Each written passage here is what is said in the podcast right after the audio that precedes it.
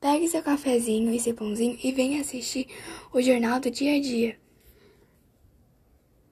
Oi, gente. É, sobre a Covid-19, infelizmente, em sete dias temos em média 2.885 casos e 1.657 mortes. Se possível, fiquem em casa e, se tiverem que sair, usem máscara e tenham distanciamento social. Agora, notícias sobre o BBB. Essa semana, a Vitube foi líder pela segunda vez.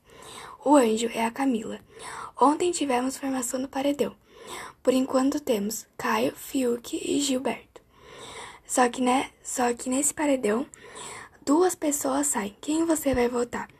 E também nessa madrugada tivemos fogo no parquinho entre Juliette e Poca, já que a Poca tinha votado na Juliette. É, e também tem a discussão da UEFA Champions League que pode ser banida. 12 dos, maior, 12 dos maiores e mais ricos clubes do futebol mundial anunciaram no domingo, dia 18, a criação da Superliga.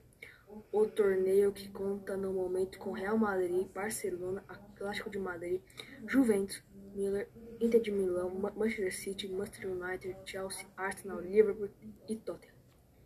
É uma declaração da guerra às, às entidades que comandam o futebol mundial e na Europa.